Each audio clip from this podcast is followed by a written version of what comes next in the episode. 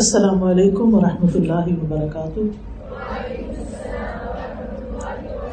کیا حال ہے سب کا؟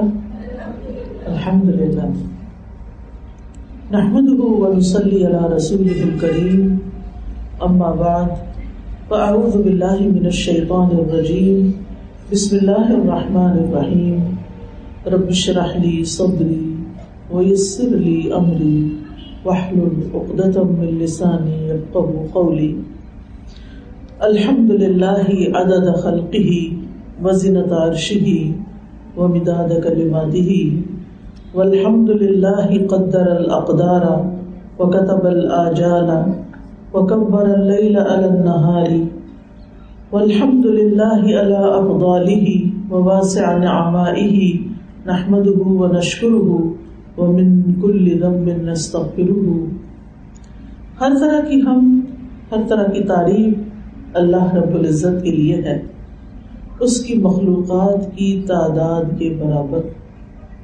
عرش کے وزن کے برابر، اس کے کلمات کی سیاہی کے برابر۔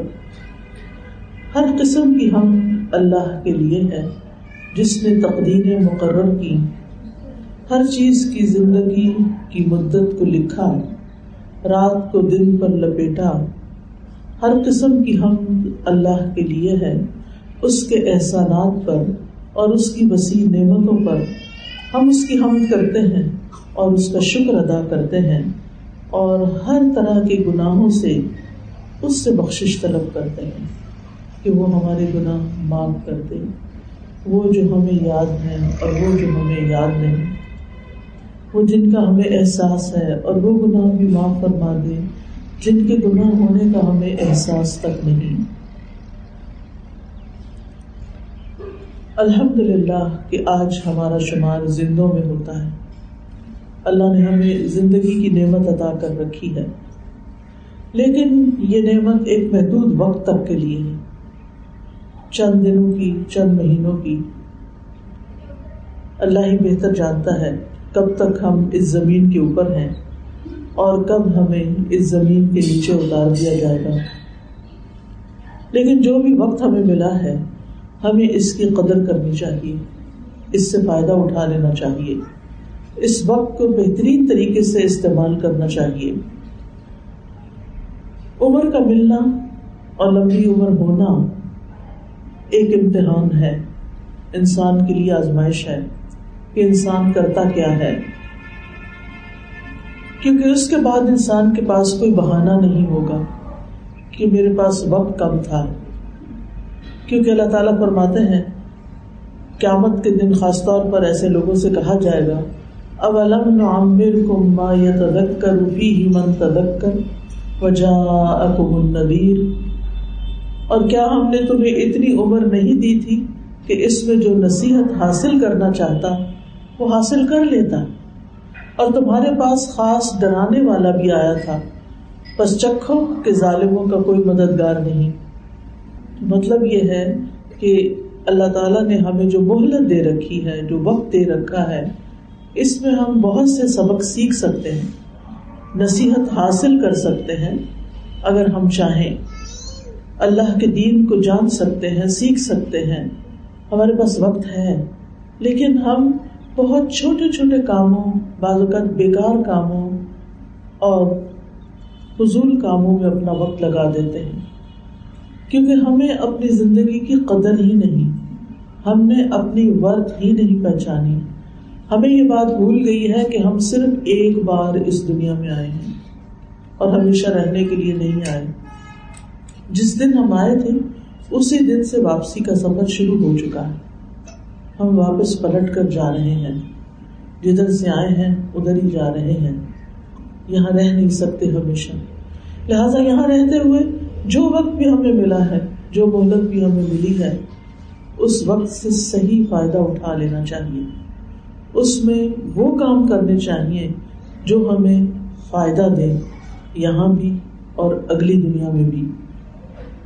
فائدہ دینے سے مراد صرف خواہشات کا پورا کرنا نہیں، کیونکہ ہمارا بہت سبق صرف تمنا کرنے، خواہشات اور ان کی تکمیل میں گزرتا ہے۔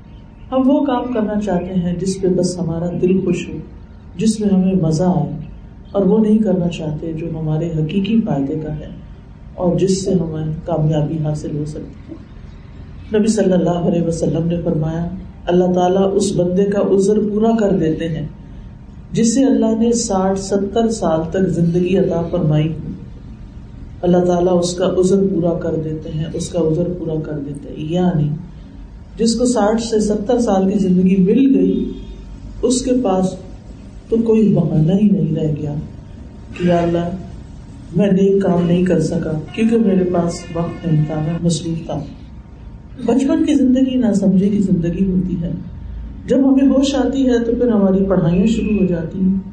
اور پڑھائیاں بھی صرف یا فوکس ہمارا یا زیادہ توجہ پڑھائیوں کی طرف ہوتی ہے جو ہمیں دنیا میں فائدہ دیتی ہے دین کی تعلیم کی طرف کم ہی والدین کا دھیان ہوتا ہے یا اس کے لیے وہ اتنی محنت نہیں کرتے۔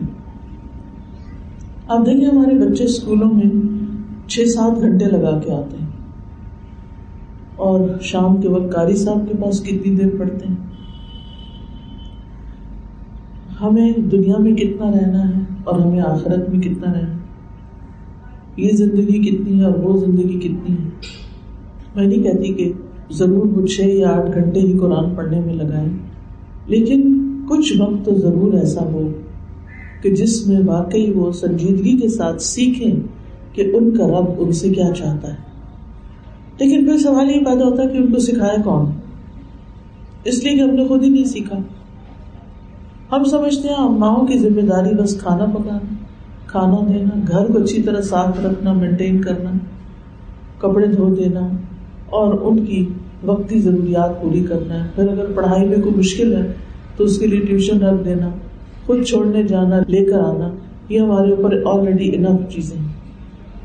لیکن ہم بہنیں اچھی طرح جانتی ہیں کہ یہ ساری بھاگ دوڑ کس لیے ہو رہی کہ دنیا کی ساٹھ ستر سال کی زندگی میں کامیاب ہو جائے اور ہوتا بھی یہی ہے۔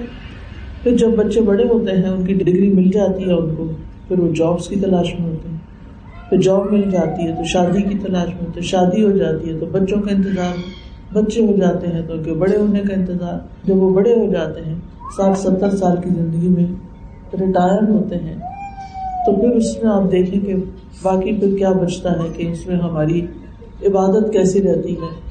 گٹنوں کی تکلیف شروع ہو جاتی ہے، کھڑے ہو کے نماز نہیں پڑھ سکتے، سجدہ نہیں کر سکتے اتحیات میں نہیں بیٹھ سکتے۔ جوانی میں جب سب کچھ کر سکتے تھے تو ہم بڑے مصروف تھے۔ اور اس مصروفیت کی وجہ سے پھر ہم نے سنت نبل تو پڑے ہی نہیں۔ مشکل سے فرضی ادا کیے اور وہ بھی پتہ نہیں جیسے تیسے ہو گئے، بس ہو گئے۔ تو ہم سب کو اپنے رویوں پر غور کرنا چاہیے کہ ہم اس عارضی زندگی، اس فانی زندگی کے لیے کیا کر رہے ہیں اور جو ہمیشہ کی زندگی ہے، اس کے لیے کیا کر رہے ہیں۔ ہماری یہ زندگی جو اس دنیا کی زندگی ہے، یہ بھی عبادت بن سکتی ہے۔ اگر اس میں دو چیزیں شامل ہوں کہ ہر کام اللہ کے لیے خالص ہو کر کریں اور دوسرے یہ کہ اس کو صحیح طریقے پر کریں سنت کے مطابق کریں ہمارا کھانا، پینا، سونا، جاگنا، ہمارے لین دین، یہ سب عبادت بن جاتے ہیں اگر ہم ان کو اخلاص کے ساتھ کریں اور سنت کے طریقے کے مطابق کریں۔ ورنہ اگر صرف دنیا ہی دنیا ہے، تو دنیا کے بارے میں صرف غافل میں اللہ تعالیٰ فرماتے ہیں ان نما دنیا متا و ان الآخرت ہی دار القرار۔ کہ یہ دنیا کی زندگی تو معمولی فائدے کے سوا کچھ نہیں، اور یقیناً آخرت وہی رہنے کا گھر ہے۔ تو زندگی کی صورت میں جو وقت ہم گزار رہے ہیں، اس کا ایک ایک لمحہ بہت قیمتی ہے۔ دنیا میں اگر انسان کسی قیمتی چیز کو کھو دے تو اسے پھر بھی امید ہوتی ہے کہ دوبارہ مل جائے گی۔ لیکن اگر وقت گزر جائے، اگر زندگی کھو جائے، تو یہ دوبارہ نہیں آئے گی۔ بچپن لوٹ کر نہیں آئے گا، جوانی لوٹ کر نہیں آئے گی، بڑھاپا لوٹ کر نہیں آئے گا۔ اور واپسی کا سفر سبھی کا شروع ہو چکا ہے۔ آپ دیکھیے کہ دنیا میں اگر ہماری کوئی گولڈ کی چیز گم جاتی ہے تو ہمیں کتنا دکھ اور کتنی پریشانی ہوتی ہے کہ گولڈ اتنا مہنگا ہو گیا ہے اور پھر پتہ نہیں میں خرید سکوں گی یا نہیں خرید سکوں گی۔ لیکن جو وقت ہم ضائع کر دیتے ہیں، وہ تو گولڈ سے بھی نہیں خریدا جا سکتا۔ آپ کے پاس ڈھیروں بھی سونا ہو تو آپ اس سے کھویا ہوا وقت، گزرا ہوا وقت واپس نہیں لا سکتے۔ لہٰذا یہ اللہ کی ان نعمتوں میں سے ہے، یہ وقت جو ایک ہی دفعہ ملتا ہے۔ چاہے تو کیش کر لیں اور چاہے تو ضائع کر دیں۔ نبی صلی اللہ علیہ وسلم نے فرمایا، دو نعمتیں ایسی ہیں جن کے بارے میں اکثر لوگ خسارے میں رہتے ہیں۔ ایک تندرستی اور دوسرے فراغت۔ یعنی صحت ہے، اچھی بلی چھوٹی موٹی بیماری تو ہر ایک کو ہو جاتی ہے۔ کبھی سر درد ہو گیا، کبھی پیٹ میں درد ہو گیا۔ لیکن اگر الحمد للہ اگر ہم اپنے پاؤں پہ چلتے ہیں، اپنے ہاتھوں سے کھا لیتے ہیں، اور ہم اپنی آنکھوں سے کام لے سکتے ہیں، تو الحمد للہ ہم ایک اچھے حال میں، صحت کی حالت میں۔ اور اسی طرح یہ ہے کہ فراغت، کہ ہمارے پاس اگر بچیوں کی شادی نہیں ہوئی تو بہت فراغت ہے۔ بچے شادی ہو چکے ہیں اور بڑے ہو کے اپنے اپنے گھروں میں چلے گئے تو بہت فراغت ہے۔ تو بہت سے لوگ اس فراغت سے فائدہ نہیں اٹھاتے۔ اس میں اپنے لیے کوئی بہترین چیزیں پلان نہیں کرتے۔ بچوں سامنے آگے کر لیا، ادھر ادھر چلے گئے، ادھر چلے گئے اور وقت ایسے ہی ضائع کر دیا۔ تو وقت ضائع کرنے کی چیز نہیں بلکہ یہ اللہ کی نعمتوں میں سے ایک نعمت ہے، جس کو صحیح طور پر استعمال کرنا چاہیے، ورنہ تو انسان نقصان میں ہے۔ تو صحیح استعمال کرنے میں کیا چیز آتی ہے؟ اللہ تعالیٰ فرماتے ہیں ان انسان خسر۔ قسم ہے زمانے کی، بے شک انسان نقصان میں ہے۔ سوائے ان لوگوں کے جو ایمان لائے اور انہوں نے نیک عمل کیے، اور ایک دوسرے کو حق کی وسیعت کی اور ایک دوسرے کو صبر کی وسیعت کی۔ تو اس سے کیا پتا چلتا ہے کہ خسارے سے چار قسم کے لوگ باہر نکل سکتے یا وہ لوگ باہر نکل سکتے ہیں جن کے اندر چار خوبیاں ہوں۔ پہلی ایمان، دوسری نیک امال اور تیسری صرف خود نہیں نیک امال دوسروں کو بھی حق بات کی تلقین کرتے رہنا کہ وہ بھی نیک امال میں جلدی کریں۔ بادلو بالآمال الصالحہ۔ وتواصوا بالصبر اور ایک دوسرے کو صبر کی تلقین کریں۔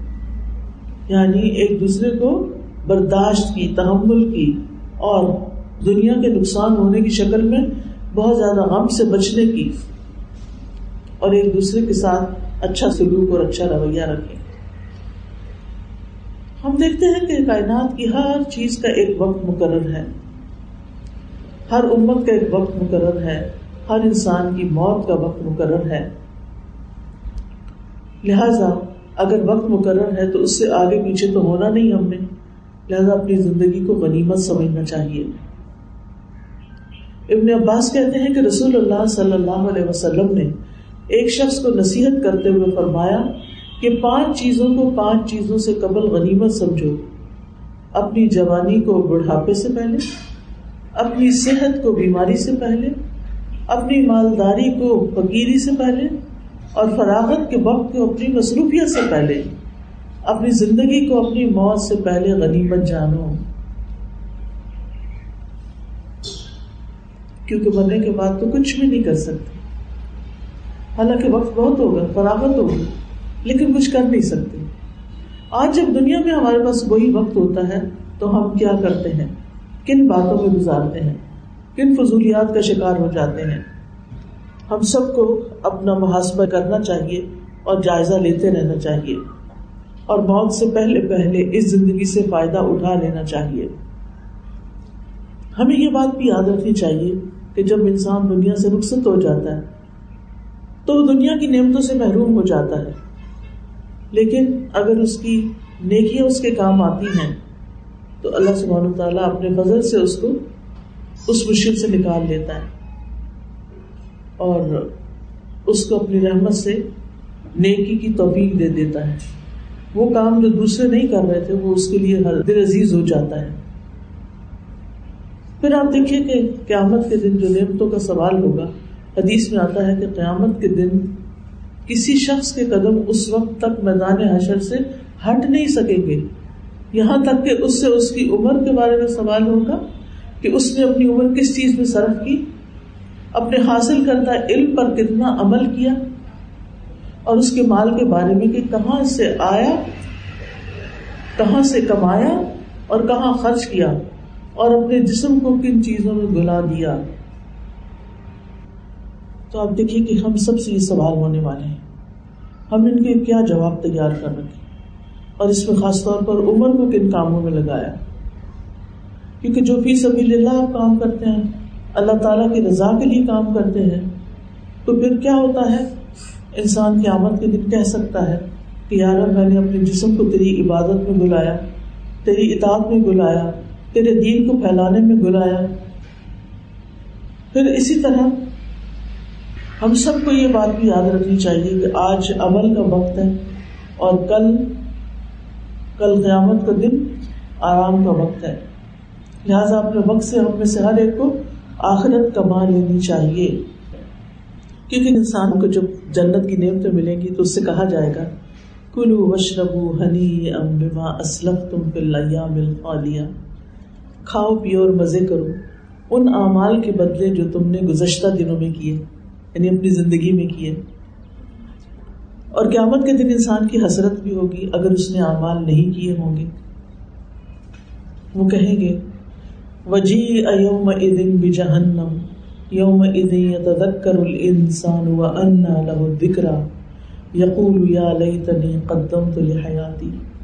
اس دن جہنم سامنے لائی جائے گی۔ اس دن انسان نصیحت تو قبول کرے گا، مگر اس وقت نصیحت سے کیا فائدہ؟ کہے گا، کاش میں نے اپنی اس زندگی کے لیے کچھ آگے بھیجا ہوتا۔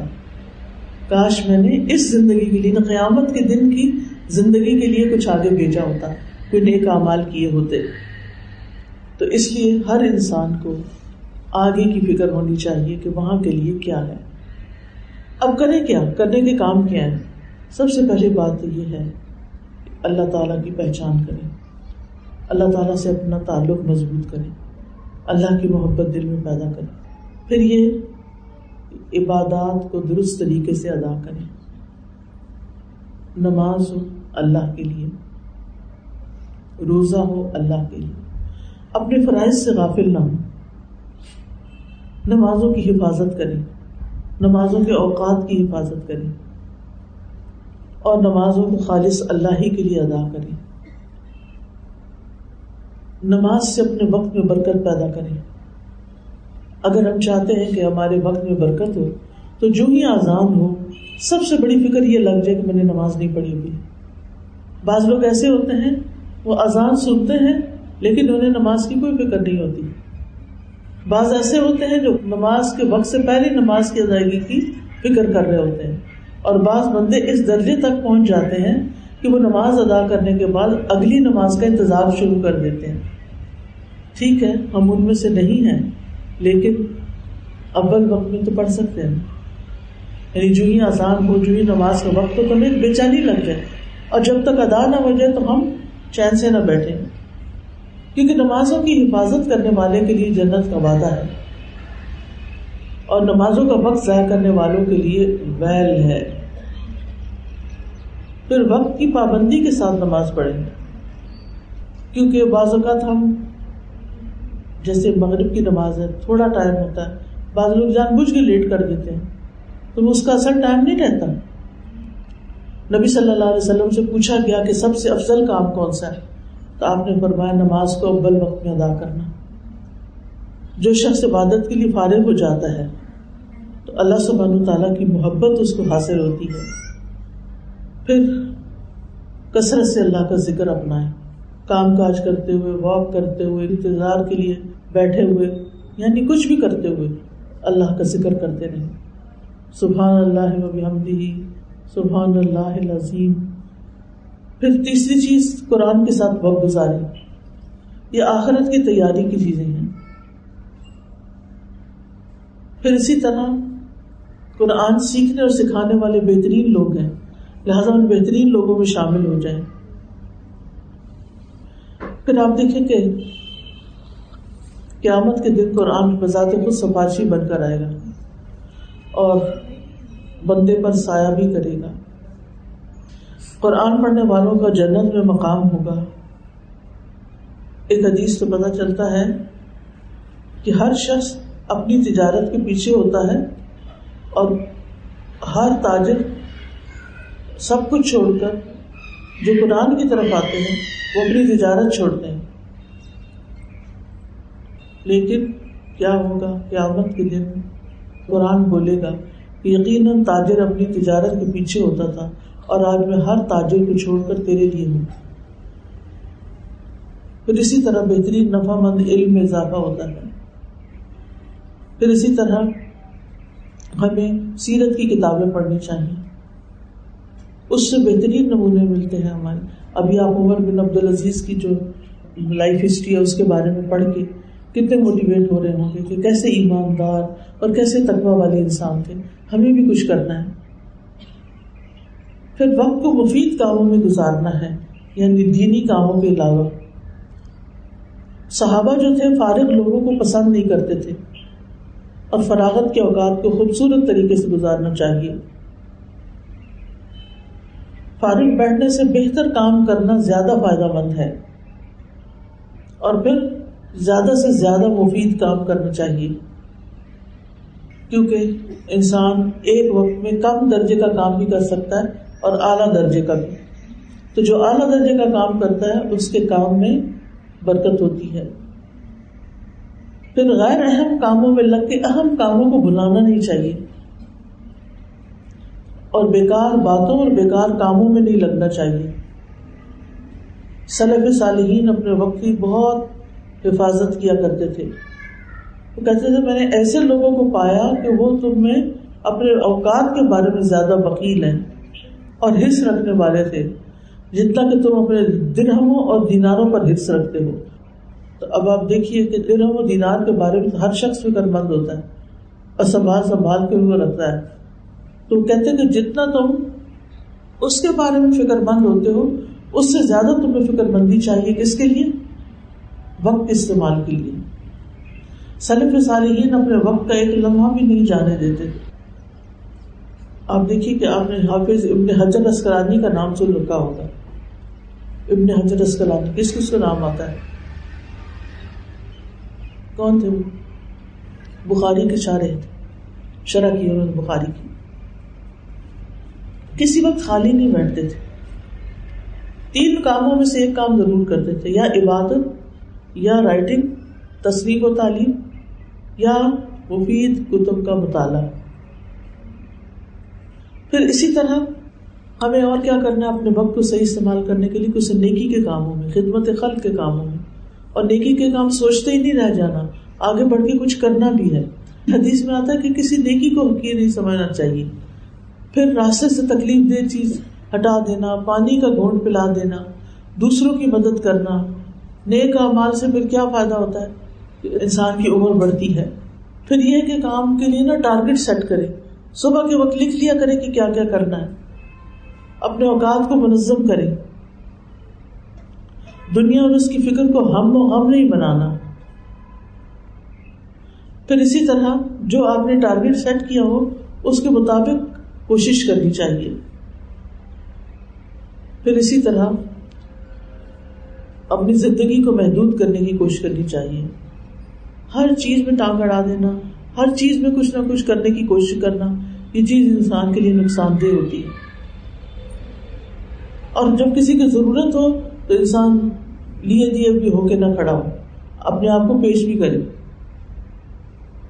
پھر اسی طرح ضرورت کے مطابق کھانا، ضرورت کا سونا، زیادہ کھانا اور زیادہ سونا جو دلوں کو سخت کر دیتا ہے پھر اسی طرح سادگی کو اختیار کرنا، کم سے کم سامان، کم سے کم چیزیں، کیونکہ بے مقصد سامان جو گھروں میں ہوتا ہے تو با مقصد کام نہیں ہوتے۔ با مقصد سفر کرنا، سفر سے گھر جلدی واپس لوٹنا۔ پھر اسی طرح ایسے کام کرنا جو فائدے کے ہوں لیکن مستقل مزاجی کے ساتھ کرتے چلے جانا، اپنے کام سے توجہ نہیں ہٹانا۔ پھر اسی طرح وقت کو ضائع کرنے والی چیزوں سے بچنا، جیسے لہب اللہ ہے، اور اسی طرح غفلت میں زندگی گزارنا، سستی کے ساتھ معاملے کرنا۔ انسان کی شخصیت کو ایب دار کر دیتی ہے سستی۔ اور آپ نے دیکھا ہوگا کہ جو لوگ وقت پہ کام کر لیتے ہیں، وہ سستی سے باہر نکل آتے ہیں اور جو لوگ کاموں کو مخر کرتے ہیں، لیٹ کرتے رہتے ہیں، وہ دراصل شیطان کے بھائی ہوتے ہیں۔ اور پھر کھانے پینے کو زندگی کا مقصد نہ بنا لیں۔ پھر اسی طرح بیکار کاموں اور بیکار باتوں میں وقت ضائع نہیں کرنا، لمبی امیدیں نہیں لگانا، سست لوگوں کی مجلس میں نہیں بیٹھنا، ورنہ وہ آپ کو بھی سست کر دیں گے۔ اور جو آپ بچیاں ہیں آپ اگر اس میں سے ایک بات بھی یاد رکھیں گی زندگی میں تو میرا یہاں آنا ورث ہوگا۔ اللہ تعالیٰ ہمیں عمل کی توفیق دے۔ واخر الحمد للہ رب العالمین۔ السلام علیکم و رحمۃ اللہ وبرکاتہ۔